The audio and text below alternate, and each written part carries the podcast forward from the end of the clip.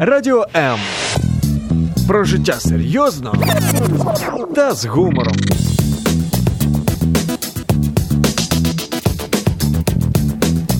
Радіо М.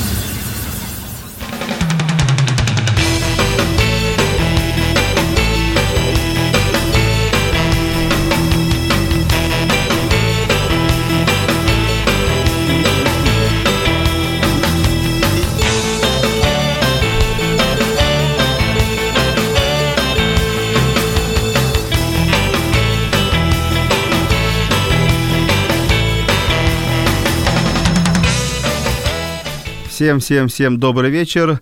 А, меня зовут Владимир Жирновой. Если кто-то не помнит или не знает, или подзабыл меня. А так, как обычно, в понедельник в 18.00 в эфире передача «А смысл в чем?» И я, бизнес-тренер, бизнес-коуч, сегодня работаю для вас, но не сам. Сегодня у меня в гостях Светлана Макаревич, специалист по а, работе с персоналом, по обучению персонала. И должна еще подойти еще одна гостья, мы ее чуть позже ее представим. Где-то, видать, пробки, это Киев, поэтому все возможно, но мы ее ждем, с нетерпением ждем. Э, а если она нас слышит, то мы ее поторапливаем быстрее, быстрее будь с нами. Э, сегодня тема передачи э, будет интересна, знаете, вот, во-первых, она будет интересна тем, кто вот только недавно устроился на какую-либо работу, и проходит такой период адаптации, знакомиться с коллективом, знакомиться с функциональными обязанностями, знакомиться с самой работой. И мы поговорим о том, как адаптацию пройти легче, быстрее, комфортней. А, и, вторая, и вторая часть передачи будет посвящена, больше будет интересна для руководителя, руководителям разного уровня, разных уровней. Это будет тема, как пройти как сделать так, чтобы адаптация среди персонала была, прошла легче? Какие сделать мероприятия, какие сделать э, технологии применить, чтобы сотрудники как можно быстрее, быстрее прошли адаптацию, быстрее включились в работу, вовлеклись э, в бизнес-процесс и, конечно, быстрее приносили прибыли. Итак, тема сегодняшней нашей встречи – адаптация. Светлана, да. скажи, вот а, люди устроились на работу, они с чем сталкиваются, с какими трудностями они сталкиваются, вот, эмоциональными, такими, технологическими? Ну, во-первых, добрый вечер. А, конечно, а, когда первый день сотрудник выходит на работу, тем более если это его первая работа, то возникает такой вот очень всплеск эмоций, очень много переживаний. А, вот, сотрудник не знает, как себя представить, сотрудник а, а, не знает, э, возможно, какие знания применить, когда их применить, когда вступать в должностные обязанности. Конечно, он переживает некий стресс.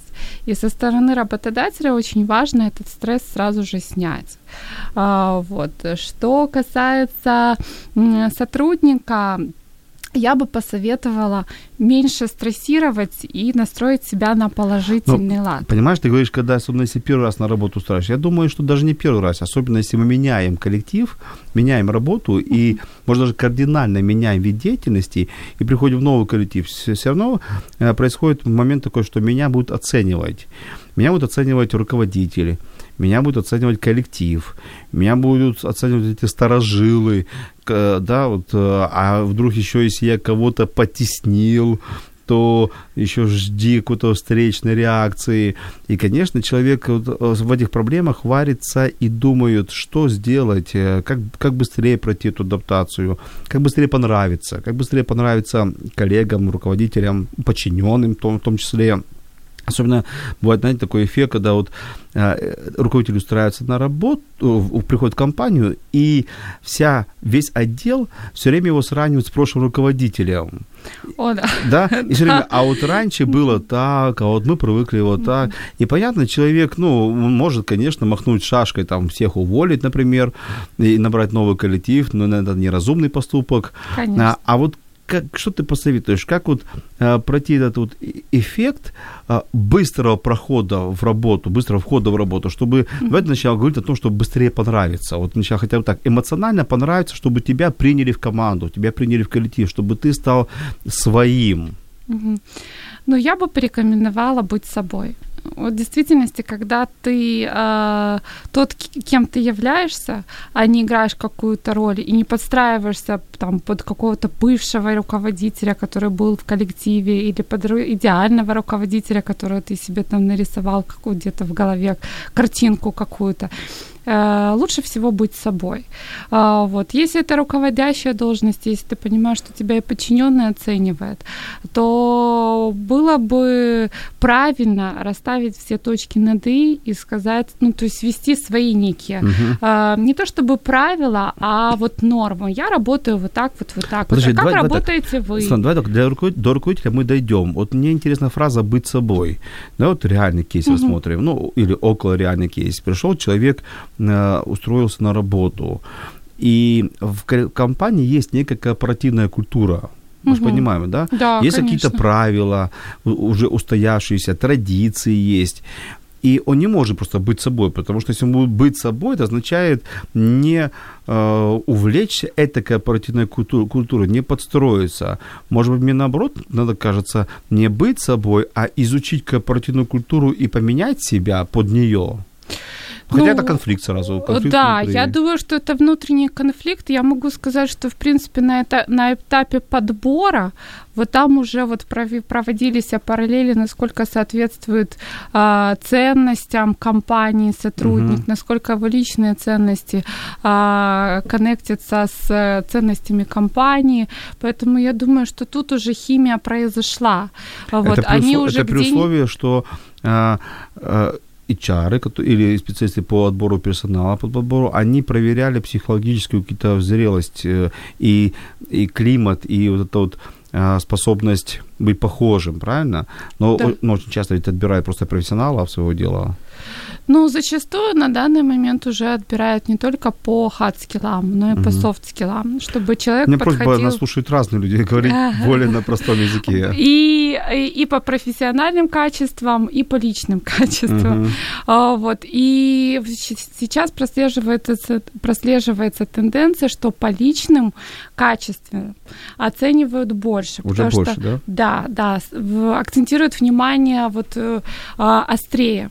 А, потому что действительно э, сотрудника а, с профессиональной точки зрения можно обучить, угу. вот подтянуть знания, а вот поменять, вот он может сыграть некую роль, но э, где-то подстроиться под компанию, но все равно внутреннее состояние, внутреннее я через энное количество времени, оно все равно будет проявлять себя. То есть, то есть э, научить быть профессионалом можно, научить быть другим человеком крайне тяжело. Конечно, пока человек сам не захочет быть другим, он не сможет быть другим. А, вот. Но это тоже в, в, на уровне неосознанной компетенции. Поэтому, в принципе, при подборе персонала в большинстве своем HR смотрят на личное, на личные качества и на соответствие ценностей сотрудника будущего, а, как они а, совмещаются с, э, с э, ценностями компании. Ну, давай Давай представим, что все хорошо, HR отработали свою работу, взяли нужного человека, и вот он пришел на работу. Все-таки какие мы дадим ему три шага, чтобы он как можно быстрее э, в кавычках понравился всем или влился в коллектив. Вот раз, mm-hmm. два, три. Обычный сотрудник, не руководитель. Вот самый простой сотрудник э, любой компании. А, я бы вот дала советы такие. А, прийти в хорошем настроении, а, в таком вот как бы в положительном настрое. Вот, потому что нужно Принести брать во тортик. внимание. А, можно принести тортик, тортик, но такого, такого не видела за 10 лет работы в компании. В основном как-то вот э, сладостями угощает компания, нежели сотрудник новый. А, вот. Ну, бывали конфеты.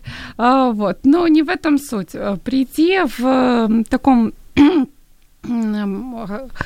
правильном настрое, позитивном настрое, не бояться задавать вопросы. Угу. Это очень важно. Кстати, и не а, забывать... кстати, очень часто боятся задать вопросы, да. потому что думаю, что если я не задам вопросы, как у вас, где у вас, что у вас, то ну, на меня посмотрят как на компетентного специалиста. Да, очень часто боятся задать дурацкий вопрос. Угу. И очень часто вот когда вот HR располагает и вот проводит welcome тренинг, это вот тренинг э, по входу в должность, входу в компанию, а, вот, и настоятельно вот HR вот спрашивает, есть у вас вопросы? Есть вопросы? И там вот через третий вопрос аналогичный а, Струнь говорит, я так стесняюсь задать дурной вопрос. Он угу. в действительности не дурной, но вот как-то стесняется. Не бойтесь задавать вопросы, угу. это очень важно. Не забывайте, что не только оценивают вас, но оцениваете и вы. Это всегда а, вот э, э двойная, двухсторонняя дорога. А, вот, и вы тоже оцениваете компанию. Э, и, естественно, как бы познакомьтесь с коллективом, э, узнайте эм, правила, как работает компания, структура компании, а, вот, ну и не стоит как бы сразу же критиковать и говорить о том, что нет, мне кажется, вот так вот работать совсем неправильно, давайте, может быть, по-другому заработаем. А, есть... Посмотрите, оцените, а, вот, то, что в компании есть, ознакомьтесь, вот, потому что я э, слышала очень часто, говорят, вот, э, приходит новый сотрудник, он уже дает какие-то идеи, он уже выходит с какими-то изменениями. У нас же вот э, сейчас вот как бы тенденция на изменения, поэтому вот с порога начинают, вот я сделаю вот так, вот что-то там поменяю, вот какой-то проект э, затяну в другую сторону ознакомьтесь а, сначала с тем, что есть компания, аж потом предлагается как, какого-то рода изменения. Да, но мы же понимаем, что человек только из хороших побуждений делает изменения. Как минимум он хочет понравиться. Да? Он хочет показать, что он профессионал, что он специалист, что он компетентный. И он предлагает эти изменения а, как бы улучшить ситуацию в коллективе, но тем самым он настраивает старожил против себя. Конечно, он настраивает коллектив против себя. Сначала нужно завоевать авторитет в коллективе, а, вот для того, чтобы коллектив а, уже работал на него. И его точка зрения разделялась с коллективом, потому что один а, в поле не воин. Как бы ты не горел своей идеей, если ты ее не заря... ею не зарядишь коллектив, но она не сможет реализоваться. Если ты с порога скажешь, у вас вот работает все не совсем так, как хотелось бы, давайте внедрим мои кардинальные изменения. А, ну, как бы, мягко говоря, коллектив скажет, ну мы же работали до Нет. тебя, и оно работало. Коллектив скажет, ты кто? Да, да. А, хорошо, а давай представим такой вот кейс, когда все-таки так получилось по каким-то причинам, может быть, сам виновник тот, кто устраивается на работу, может быть, пошла тенденция со стороны сторожил, но есть какая-то неприязнь, вот не получается. А, мы пока поговорим о роли руководителя чуть позже. Угу. А вот что должен сделать сам человек, чтобы как-то снять напряжение? Ну вот уже есть, не получается, не принимают его. Угу. Ну, тут надо смотреть, как бы, ну, весь коллектив не принимать не может. Uh-huh. А вот, если не принимает ну, какой-то конкретный, сотрудник, коллега, э, выйти на диалог, на откровенный диалог. То есть, ну, явно что-то способствовало тому и решить этот вопрос. Uh-huh. А, вот, потому что, в принципе, открытые э, диалоги, они всегда решают э, проблему в положительном направлении. Хорошо, с, с обычным сотрудником мы Можно подключить HR. HR тоже может выступать как третьим лицом в компании. Такой медиатор. И, да, да. Mm. И, в принципе, эта проблема может решиться намного быстрее, потому что HR понимает как бы и э, сотрудника, который уже работал, с кем конфликт, и нового сотрудника, и он может вот как бы чуть-чуть э, помочь. Э, ну давай, о роли руководителя HR мы поговорим чуть позже, угу. хорошо? А вот э, второй кейс, когда руководитель новый пришел на работу и понимает, что ну, нужно многое что менять, но боится э, вот это э, обратной реакции э, людей, которые давно работают, потому что до этого они были влюблены в своего прошлого руководителя. Вот как ты говоришь, расставить точки над «и». Как это сделать более, наверное, правильно и более мягко? Можно, конечно, директивно сказать, что я пришел, будет все по-новому. Uh-huh. Можно начать чистку, а можно нарваться таким образом и на революцию. Uh-huh. Да, вот как сделать так, чтобы расставить точки над «и», а, начать э, действовать, но не вызвать эту агрессию, волну недовольства, а наоборот заручиться каким-то вот дружбой, признанием. Угу. Ну, я могу сказать, что на этапе изменений всегда есть какие-то вот э, негодования, какая-то вот э, негативная обратная связь. Ее бояться не стоит, потому что чем больше мы действуем, чем больше мы работаем, тем, в принципе, наверное, больше какой-то и положительной обратной связи, и отрицательной обратной связи. Тут надо работать больше на то, чтобы а, было а, основное большинство а, коллег с положительной обратной связью. Я бы порекомендовала, конечно же, составить план да, то, что было в компании, и то, как они работали, и представить свой план. Что не, сотрудники получат, что его коллектив получит через полгода под его руководством. Но они же могут ему не доверять. Конечно, они могут ему Более того, они могут посчитать, что это критика их работы, если кардинально меняется вектор развития. То есть э, э, мы, как ты говорил ранее, мы здесь работали как-то хорошо, ну вот что-то делали, и пришел новый э, босс, и все говорит по-новому. Они могут посчитать, что это некое унижение их работы, их заслуг.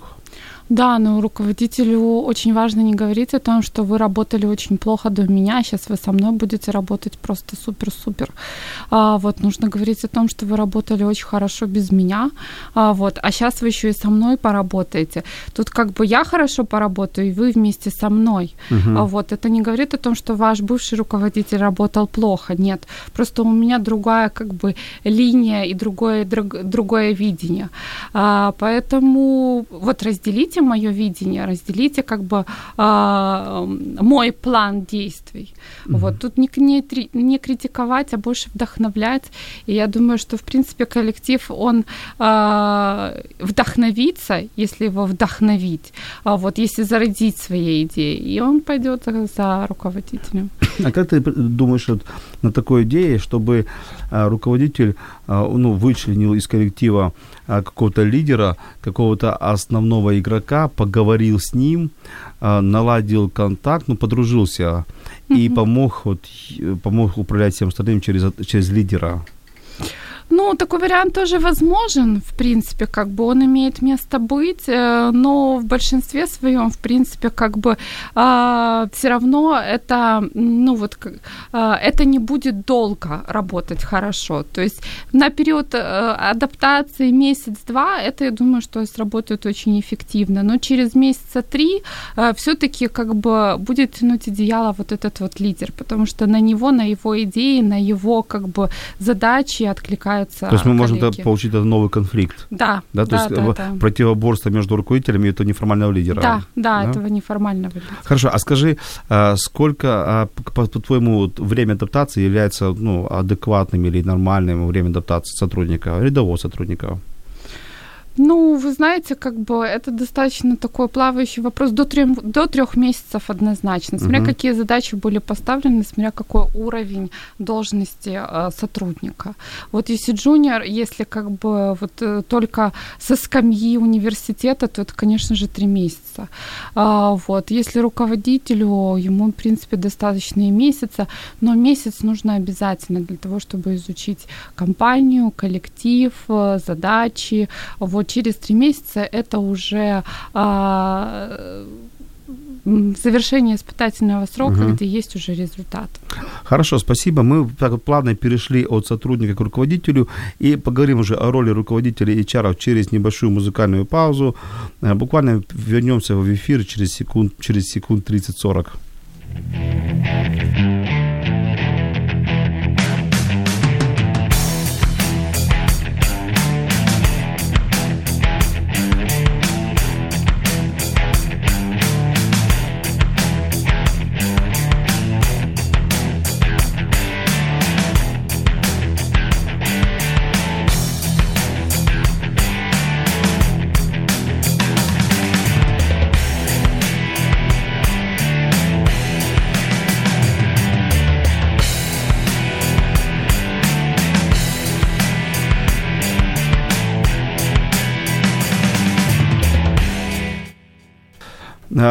Мы, мы опять эфиры после небольшой музыкальной паузы. И к нам присоединилась Ирина Синчалова. Ирина, добрый вечер. Добрый вечер. А, Ирина, а, руководитель консалтинговой компании Вичи Консалтинг, специалист по работе с персоналом. И мы сегодня говорим про адаптацию как сотрудникам проходить адаптацию более комфортно, более ну, планомерно, а, без стрессов, а, легко, и, и какие должны делать действия руководители компании, руководители отделов, э, HR-сотрудники, чтобы помочь пройти адаптацию сотрудникам. И вот давайте сейчас вернемся к руководителям, да, то есть мы уже говорим сейчас о Э, о, руководителе, о его роли, о его роли. Что может сделать руководитель, чтобы сотрудник как можно быстрее вовлекся в процесс и адаптировался к работе, чтобы он больше, как можно быстрее внедрился в работу команды, коллектива? Что должен делать руководитель? Какая его роль, да? Какая, сначала, какая его роль? Роль руководителя идет основная, потому что э, если мы рассматриваем процесс адаптации, у него есть четыре уровня, ну так вот, если по классике. Это уровень организационный, это уровень корпоративный, это уровень компетентностный, уровень, ну, вплоть до того, ну, четвертый, физиологический.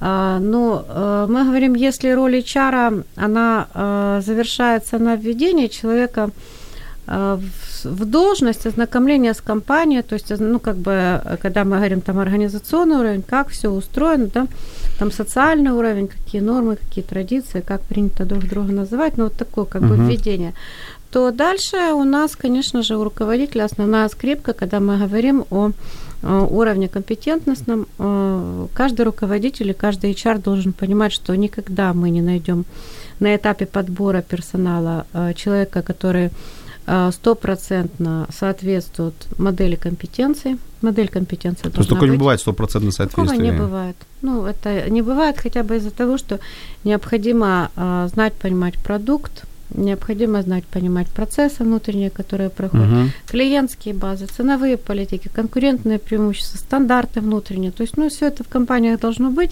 А, э, и оно есть во всех компаниях, просто формализовано или не формализовано, это второй вопрос. И вот э, руководитель уже ключевую роль вот как раз на, я слышала, как раз тут говорили, около трех месяцев адаптационный период, абсолютно верно, да. Руководитель на этом уровне уже развивает компетенции. Ну, в координации с HR. Угу. HR здесь больше координатор. Но это мы говорили о формальной роли. А давайте вот представим, как можно назвать руководителя неформально, когда приходит новый сотрудник, и он какую роль неформально он играет? Он, а, там наставник, настав... папочка, ну, там друг. Папочка. Ну я я наставник, наставник безусловно, наставник, менторинг основная роль. Ну если он владеет коучинговыми техниками, то конечно коуч, ага. да, да. Ага. Вот именно на этом этапе, конечно, руководитель. Хорошо. У нас есть комментарий вот по нашему кейсу. Екатерина нам пишет, что а, новому руководителю нужно очень-очень осторожно вливаться в новый конфликт, да, в новый коллектив, новый конфликт, чтобы сплоченный коллектив его не выживал. То есть вот, ну, бывает такие эффект, что а, э, руководитель, владелец компании, там, э, инвестор или вышестоящий руководитель нанял другого руководителя, управляет. Ну, там настолько сплоченный коллектив, что он его просто э, показал инвестору, владельцу, что мы важнее, чем вот этот руководитель, и вытолкнул. Такое же бывает ведь. Конечно, бывает. Угу. Вот, угу. вот что должен сделать вышестоящий руководитель, чтобы пом- помочь своему ну, можно сказать, преемнику или помощнику или заму внедриться в коллектив? Опять-таки выступить наставником.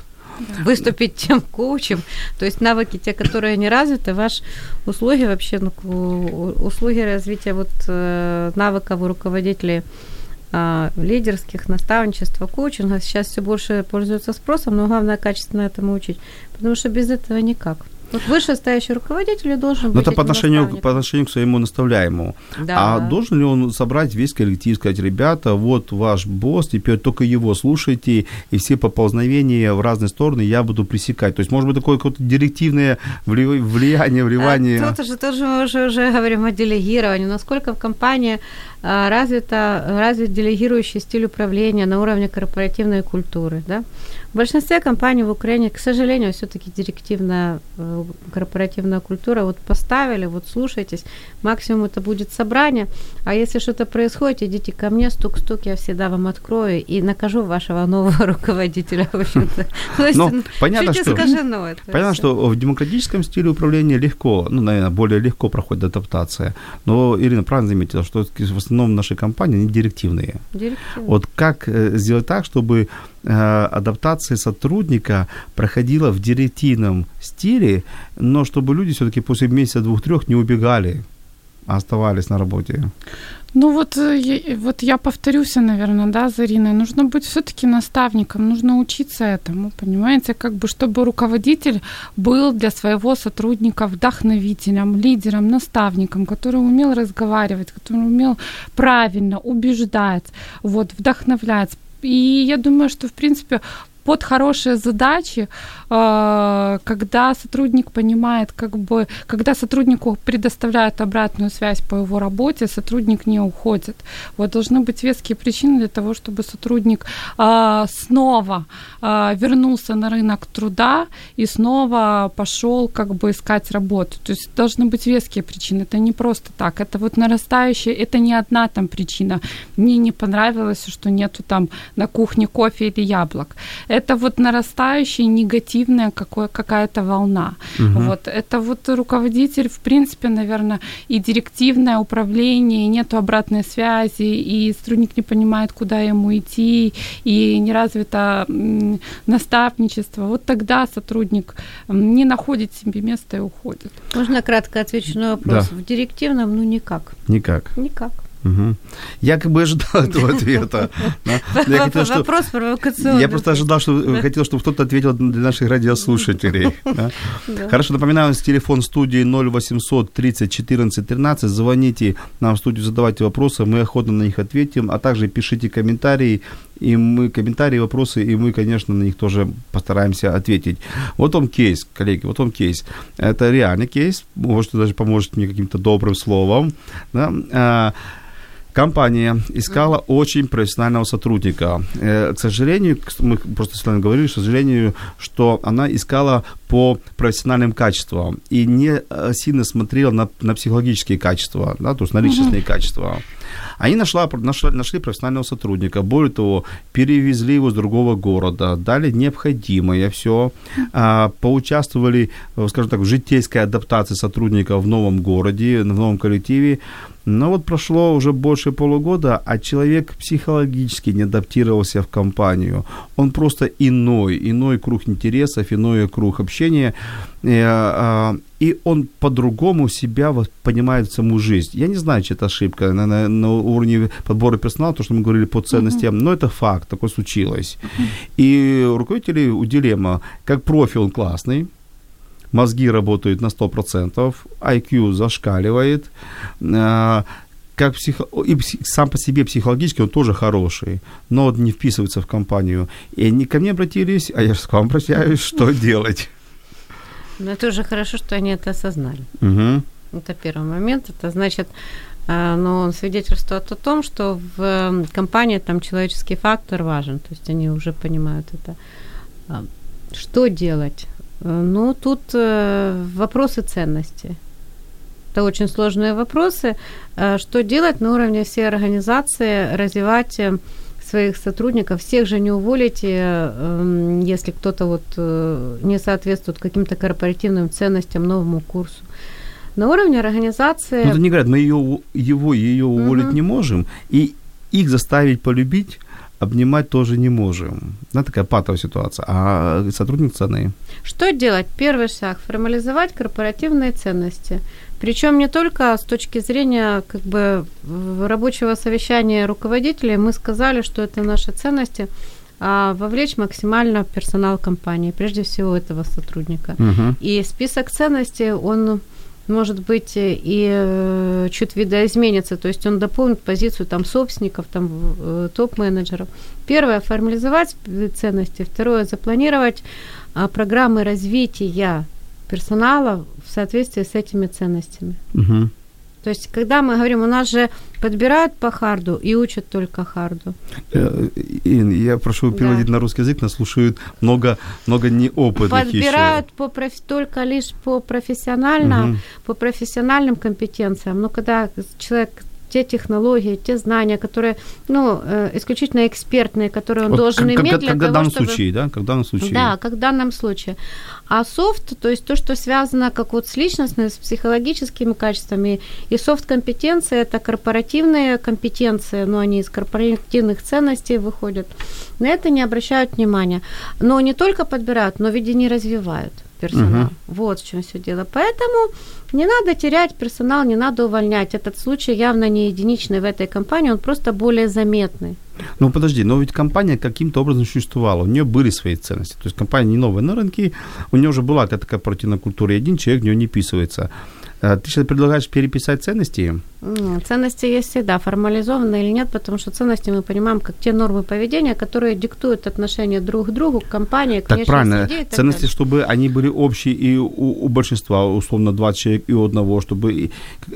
Получается, мы как-то насильно одного встраиваем в вот в 20. Не-не-не, надо вовлекать персонал, надо брать. Вот если эти ценности есть. Если они, если они не формализованы очень хорошо, тогда работу можно начинать с чистого листа. Хуже, если они формализованы, висят списком на сайте, на них никто уже давно не обращает внимания. Тогда придется поднимать этот список и эти смыслы. То есть нужно собирать людей. Есть Мгм. технология, есть технология, ну, есть через фасилитационные технологии собирать людей, собирать большие коллективы людей. Есть и технологии коммуникационные, когда включать интерактив, а, каждую ценность наполнять смыслом, объявлять следующий год го- годом наших ценностей, вот таких-то, вовлекать всех людей, в том числе и тех, которые вроде бы как-то не вписываются в корпоративную культуру, да, вовлекать их максимально в эти процессы, но э, здесь ведущую скрипку играет, конечно, топ-менеджмент, он должен не быть не безразличен. И через это вовлечение а, приходить к согласию, пониманию того, что для нас является самым важным в этом бизнесе и почему мы все вместе. Знаешь, Елена, ты э, права как минимум в одном. Мгм. Я недавно мы говорили с руководителями о ценности компании, о этике компании, культуры компании корпоративной. Я задал ну, банальный вопрос, который должен был задать в тот момент. А, скажите, какие у вас ценности в компании? И знаешь, какая реакция? Сейчас я открою компьютер и посмотрю. И все, я же говорю, и все, закрыли. У меня вот маленькая ремарка, если можно. Да, вот я на стопроцентно согласна. Я хочу сказать, что ценности, которые прописаны были 10 лет назад, они не работают. Их нужно каждый год проговаривать с коллективом, потому что Смыслы. коллектив меняется, да. Смыслы. И Смыслы. когда ты проговариваешь с коллективом, а, вот, бывает дополняет какие-то вот пункты в Какие-то ценности. можно убрать, добавить. Что-то, да, бывает, что вот пять ценностей вот стопроцентно совпадают, дописывают еще шестую. Где-то видоизменяются. Но если они написаны 10 лет назад, и никто про них не вспоминал, и где-то они вот там вот в- существуют у собственника в голове, а про них где-то вот э, слышали, э, слышал Где-то в папке персонал. компьютера она есть. Да, да. То На они не будут работать. сайте, вот, да. возможно, будет, в принципе, как бы и вот, вот такие вот конфликты. Я думаю, что проговорив, а вот проработав ценности, а, вот они разработают вот свою систему ценностей, компании. И а- есть шанс, да. что этот сотрудник также вовлечется в этот процесс. А, да. А вот как бы ты отреагировал вот на этот кейс, вот когда один сотрудник не может влиться в коллектив, где 20 человек? Умный профессионал и психологически не, некомфортный для всех. Я бы проводила, однозначно заказывала, проводила стратегические сессии с фасили- фасилитацию. Ну, у меня вот, то ощущение, есть- что мы одного человека насильно встраиваем, нет? Нет, у меня нет такого ощущения. Я могу сказать, что как бы э, типы людей совершенно разные, и нужно уметь э, управлять каждым, и нужно э, правильно ну, каждого сконнективать друг с другом. Вот. На то, в принципе, как бы и создана фасилитация, коучинг для того, чтобы разные люди э, в одном проекте э, существовали э, результативно, эффективно вместе и шли к единой цели. А с другой стороны, еще может быть такая ситуация, ну вот резко несоответственно. Например, ну хорошо, хороший профессионал, но реально там нонконформист, завышенный уровень конфликтности Мгм. по сути своей, но так получилось. Что делать? Пропусти, увольнять. Увольнять. Тогда увольнять. То есть здесь вот э, когда кейс в таком абстрактном таком ну, ну, описании, э, он не полный, потому что нужны более полные вводные данные, э, и тогда можно принять решение. Третий э, вектор э, Не, я, направления я, я, я подарю масло в огонь. Один Мгм. руководитель за, чтобы человек работал в этой компании. Другой руководитель говорит, надо уволить. Уже конфликт между некоторыми Так руководителями. вот и третий вектор, он тоже мне в голову пришел, что что делать, я бы еще обратила внимание на все управленческие лидерские компетенции вышестоящих руководителей, Мгм. прежде всего. И все равно же с головы надо начинать. Сто процентов. У нас Да. есть вопрос. А, Ольга задает вопрос, что мешает многим руководителям адаптировать своих сотрудников в, коллектив, в коллективе и в компании? То есть какие есть основные ошибки руководителя в данном вопросе? Угу. Ну, первое, они знают, что это нужно делать. Ну, это очевидно. Это, да, это самое. Угу. У нас э, э, очень часто мы не должны ругать руководителя или говорить, что все плохо. Просто ну, в компании это не принято, знаний этих нет. Они выполняют, э, они гонят свои планы, они контролируют процессы, и они очень много выполняют все вместо своих подчиненных исполнителей, потому что просто не умеют делегировать, не умеют, потому что не знают, их не учат. Организация не выделяют бюджеты на обучение линейного и middle звена, ну, фактически никогда. Uh-huh. Топов учат, э, исполнителей учат, ну, uh-huh. менеджеров по продажам. Да. Провисает у нас э, линейное, ну, как бы middle звено. Э, поэтому почему не адаптируют? Первое, не знаю. Не знаю. Второе. Да. Какие еще ошибки есть, Светлана? Второе, очень сильные стереотипы уже есть, от, ну, полученные от э, имеющихся, если работали в директивных ну, управленческих таких культурах, то очень сильные стереотипы, что это не нужно. Как правильно, как неправильно. Ну да, что это глупости, угу. как бы, и, и вот нужно стукнуть по ушам. Как... Ну, конечно, нас да, как да. учили плавать, кинули в воду, и мы научились. Угу. Так же, думаю, ты во время работы. Однозначно, дал да. ему прайс, дал ему вот рынок, иди, что-нибудь делай. Еще и подтолкнул, чтобы не сказать грубее, да, что дал. Да, да еще, еще прайс, обязательно поставил план другого сотрудника, который был до этого, который был профи, его же план ему передал новенькому. Да? А бытует еще мнение о том, что руководитель говорит, что будет тебе передавать свой опыт и сделай по-своему. Может, я делаю не совсем правильно. Угу. Может, может, ты приводи, при, э, э, превзойдешь меня. А, вот. Но на самом деле, да, это проблема, мы не знаем, как адаптировать сотрудника, а мы какие, не знаем, какие что еще подводные нужно. такие вот психологические проблемы руководителя, что мешают? Ну, может быть, ревность, может быть, страх, что э, подсидит. Какие еще вот тут? Бывают же карьерные войны, да? А это все связано вот именно с теми стереотипами директивного стиля управления, которые, ну, мы понимаем, вот именно он нам достался от вот этой постсоветской эпохи, к сожалению, в большинстве бизнесов процветает. Я начальник, ты дурак, вот этого угу. плана.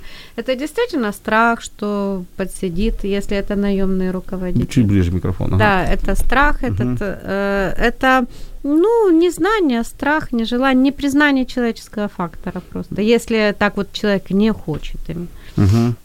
А, хорошо, есть еще один комментарий, что сотрудник, спрашивает сотрудник, который выполняет работу на отлично, это, наверное, к тому кейсу, uh-huh. а, но при этом ни с кем не хочет общаться и не приходить на корпоративные ну, вечера, по умолчанию ли он сразу автоматически плохой или нет? Ну, вопрос, конечно, ну, я могу сказать, ну, с личного, из личного опыта он не автоматически плохой. Угу. Он просто интроверт. Вот давайте как бы вот делать скидку для интровертов, а вот для, для, для людей, которым просто этого не хочется. А вот не то, чтобы не хочется общаться с людьми, если он, в принципе, вступает в диалог. Ну, а вот, ты, и... майские праздники, маевка, вся компания выезжает, руководитель говорит, я хочу всех видеть, а значит, что такое я хочу? Значит, все должны быть, как бы по умолчанию. Uh-huh. Да? И один говорит, я не хочу и не приезжает. Как на нее коллектив смотрит? Белая ворона? Белая ворона, ну, надо тоже принимать ну, как бы его, его точку зрения, его мнение. Ему вот некомфортно вот на таких вот сабантуях, на таких вот как бы мероприятиях, открытых, шумных, ну, а как специалист, как профессионал. А роль HR в такой, в такой ситуации, роль, роль руководителя мы, мы уже поговорили, а роли HR специалиста, который должен работать с персоналом, что он может в этом моменте э, сделать и кем он должен быть для этого сотрудника? Он, в принципе, должен быть, э, ну, не то чтобы советчиком, он должен быть коучем, он должен разобраться, по какой причине э, человек не хочет, или это его внутреннее состояние, он вообще по жизни такой, или ему в компании просто с, с коллективом не хочется. Ну, как раз нам а, а, а, Анна подсказывает нам идею, а, может, он поэтому и профи, и классный профи, что он не хочет ни с кем общаться, ну, как бы не тратить, не тратить время на ну, так нельзя сказать. Да. Ну, это так совершенно нельзя сказать. Это опять ошибочные какие-то убеждения. А, здесь действительно человек сам по себе может иметь такой характер, такой темперамент. Это первый момент. Второй момент – это может быть проявление обиды, нежелание общаться в коллективе. В коллективе могут быть конфликты. Третий момент – эта ситуация никогда не возникает. Вот если руководитель не является лидером для... Ну, то есть у него не команда, а просто, ну, э, группа лиц, которые ему подчиняются, то для него эти ситуации неожиданные. Если он лидер, он всегда это видит, он всегда может этот подкорректировать. Относительно того, роль какая должна быть HR, вот мне очень нравится то разделение между наставничеством, ну, менторингом и коучингом, которое должно быть в компании. Uh-huh. Вот я поддерживаю ту идею, что все руководители, ну, в рамках своей лидирующей позиции, они должны быть хорошими менторами, наставниками, да? А все HR должны быть хорошими коучами. Очень. Коучем стать... Я тебя попрошу сейчас, Ирина, э, сказать еще раз. Еще раз запишу, запишу, запишу на диктофон и буду это говорить много-много и много ну, я раз. Я говорю это на своих тренингах управленческих, и для HR говорю, учиться, учиться, учиться и учиться. Вот это наше все. Угу. Хорошо, мы вернемся через несколько секунд. Небольшая музыкальная пауза. Э, не оставайтесь с нами, не переключайтесь.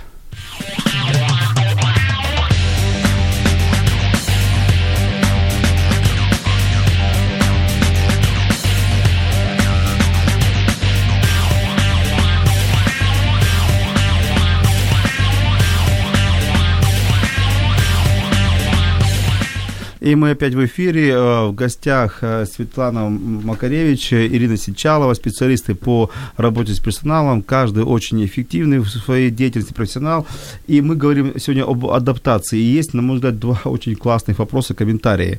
Э, от Ольга нас спрашивает. Адаптация, испытательный срок можем ли мы дать ясность в эти понятия, потому что в компаниях говорят часто об испытательном сроке, а адаптационном периоде ни слова. Это одно и то же или нет? Ну, это не одно и то же. Ну, потому что адаптация – это э, период, во время которого сотрудник должен изменить свое поведение в соответствии с нормами и правилами, стандартами, которые есть в компании.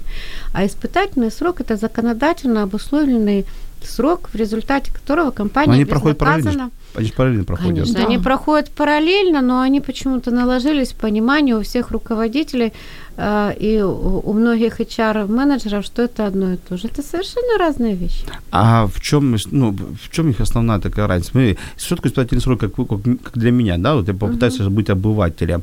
Я прихожу на работу, я пробуюсь работать, на меня смотрят, я смотрю. Uh-huh. Подхожу ли я, подхожу ли ко мне, подходит ли ко мне, так? А что такое адаптация? Ну, на обывательском уровне. Я пытаюсь э, влиться в коллектив, а коллектив пытается мне, мне помочь влиться. В принципе, так одно... должно быть, по крайней да, мере. Да, да, но это не одно угу. и то же, раз нет? Ну, испытательный срок – это терминология из нашего кодекса закона о труде. Угу. Ну, а, просто это адаптационный период, это получается адаптационный период, он может быть везде. Когда ты заходишь во что-то новое, ты должен э, к этому приспособиться. Причем не среда должна приспособиться к тебе, а ты должен что-то изменить в себе для того, чтобы тебе стало комфортно быть. Но организация должна проявить, ну, э, ну на уровне своих инструментальных таких методологических Э, воздействие на нового сотрудника, она должна сделать так, чтобы для него этот период был облегчен, и чтобы они ну, действительно стали подходить друг к другу. Угу. Слава, давай что-то. Ну, да, они просто вот почему э, очень путают понятия, потому что они проходят одновременно, но они не одновременно там в, в, в, в, в временном диапазоне. То, То есть в большинстве своем испытательный срок там на три месяца. Ну, короче, он да? под он. Он короче. Нет, адаптация, она происходит, ну, там, до трех месяцев, это максимально, это для новичка, после университета uh-huh. мы об этом говорили, в большинстве своем психологическая адаптация, если хорошо, как бы, э, работает компания над этим процессом до месяца максимум, а, вот, испытательный срок закрывается, он под задачу. Подождите, у нас, вот, то есть прописанный зад... срок у нас прописан, какой у нас по золоту? Три месяца. Три месяца. Три месяца. Да. Хорошо, и следующий вопрос, а, Айна спрашивает, Э, точнее, или комментирует, или спрашивает, а в компании адаптация проходит хорошо, то есть человек э, хорошо адаптировался, угу. я так понимаю, супер пишет, а потом все жестче и жестче, волчьи правила. Зачем тогда адаптировать и потом бросать? Вот сейчас у меня будет вопрос, что такое критерий э, того э, понятия, что проходит хорошо.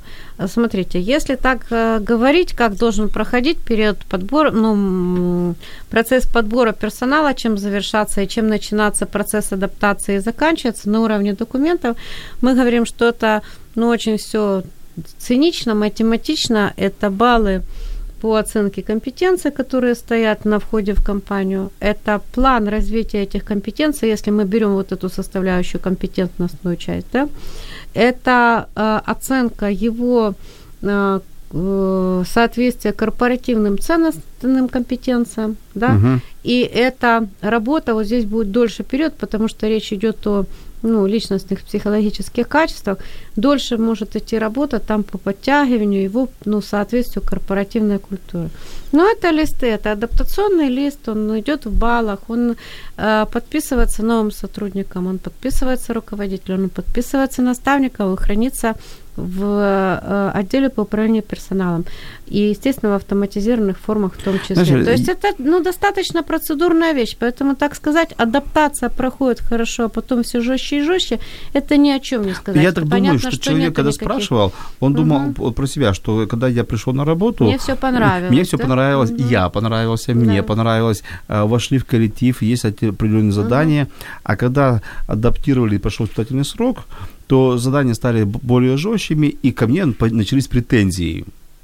Вот, вот, вот а, наверное, об этом. Э, Я думаю, что да, у меня сложилось такое же впечатление, но тут мне кажется, что неправильно э, была проведена система адаптации.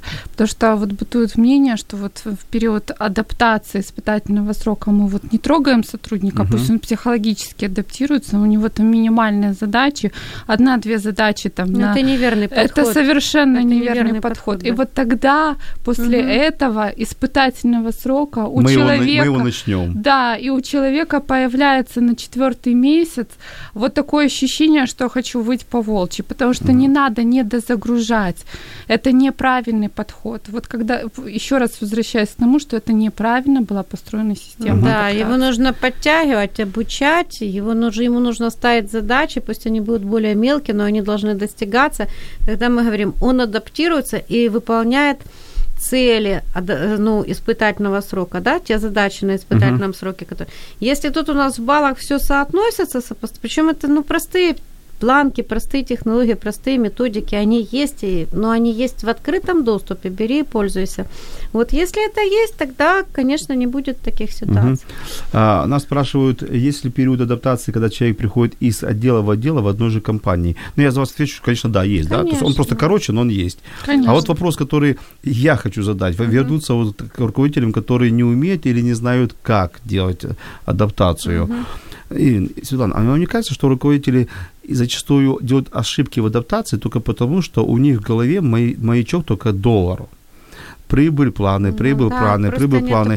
И, и- и просто э, челове- э, человеческая масса, она для них как масса. То есть это э, фраза «кадры решают все», где-то осталась за бортом, за кадром, и они просто э, э, выжимают из людей, скажем так, планы прибыли, планы прибыли, и не, не особо-то и думают, а что, человек- как человек чувствует, что он испытывает. А в текучести, в увольнениях и в, отк- в незакрываемых вакансиях обвиняют HR. Конечно. Вот. Ну, бытует мнение среди руководителей, что если психологическое а, вот какое-то направление, если там вот поработать с персоналом, то это вот HR, это Мгм. неправда.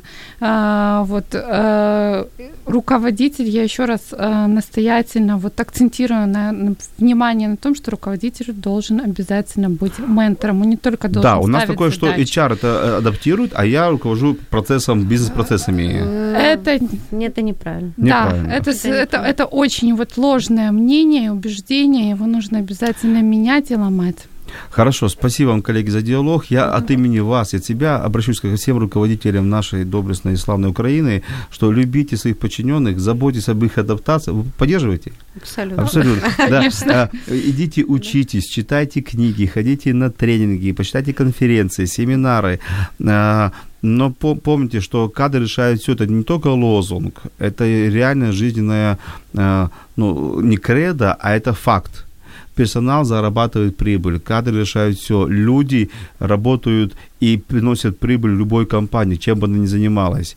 А, И если нет хорошего адаптационного периода, если мы не проработали какие-то модели адаптации, инструменты адаптации, у нас нет плана адаптации, просто кидаем людей вот а, скажем так, в бой кидаем людей, то мы потом получаем покалеченных сотрудников, психологически уставших сотрудников. Очень быстро из новичков они переходят в состояние сбитого летчика уставшего, потом увольняют, и потом мы сидим и думаем, где взять кадры. А кадры да? уже брать негде. А кадры уже брать негде. Так вот, товарищи руководители, не надо думать, где брать кадры, нужно думать, как их правильно адаптировать и как с ними правильно психологически работать. Спасибо за внимание.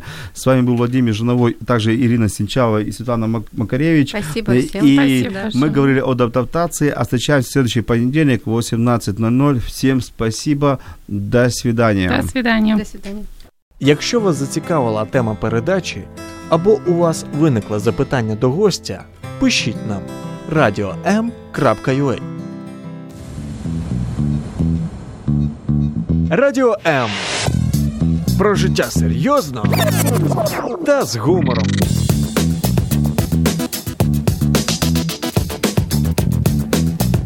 Радіо М.